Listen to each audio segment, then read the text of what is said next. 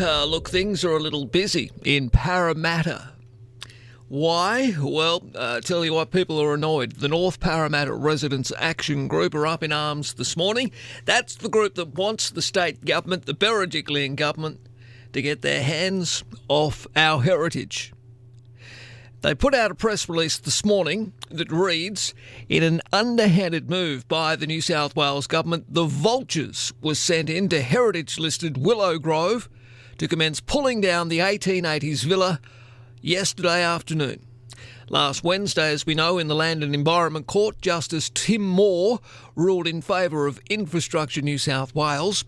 However, the North Parramatta Residents Action Group have 28 days to appeal this ruling. Despite assurances from the New South Wales Heritage Minister Don Harwin on two major news channels that the New South Wales government would not start works on Monday, June 21st, as they would be waiting to see if there would be an appeal lodged, he has sent in the executioner. Residents have converged on 34 Phillip Street overnight to keep watch after putting the call out to the CFMEU that the green ban was about to be breached. All right, let's go to the North Parramatta Residents Action Group. Right, right now, their spokesperson is Suzette Meade. Good morning, Suzette. Good morning. All right, what's happening there at Parramatta now? So this morning we've we've got uh, in excess of 150 people have now um, turned up this morning. Uh, we've been sleeping out overnight, keeping vigil. Yep. So nobody enters the site, and we are on all entrances protecting Willow Grove. The government has been a little sneaky here, haven't they? They have. It's extremely underhanded. We we've actually been in touch with um, the government's legal uh, representatives, um, asking for an extension to the undertaking that they didn't go on site, and um, they've not been instructed by their client, so we've had no response. Yesterday afternoon, trucks turned up on site. They took ladders and toolboxes into the building. Um, so this morning um, we will be lodging an immediate um, appeal of Justice Moore's findings and filing an injunction on a stop works. So, when you say they've moved in, um, is it looking likely that the government had planned to start the uh, destruction, if you like, or the pulling down of this mm-hmm. heritage building today? That's absolutely correct. When we uh, lodged our first summons to the Land and Environment Court, we requested an undertaking that um, no works happen on the grounds of Willow Grove. They gave an undertaking till June 21st. So we always knew this was D Day, D Day for demolition for Don yeah. Harwin. Well, that's true, uh, and it's a look. It's a little sneaky um, because obviously you were always going to appeal, weren't you? Obviously we were always going to appeal. We will keep fighting this until we win. Yeah. What next, though? You've got the green ban in place from the CFMEU. I noticed uh, mm-hmm. some photographs there. There's people there already, uh, hundreds, in fact, there already this morning.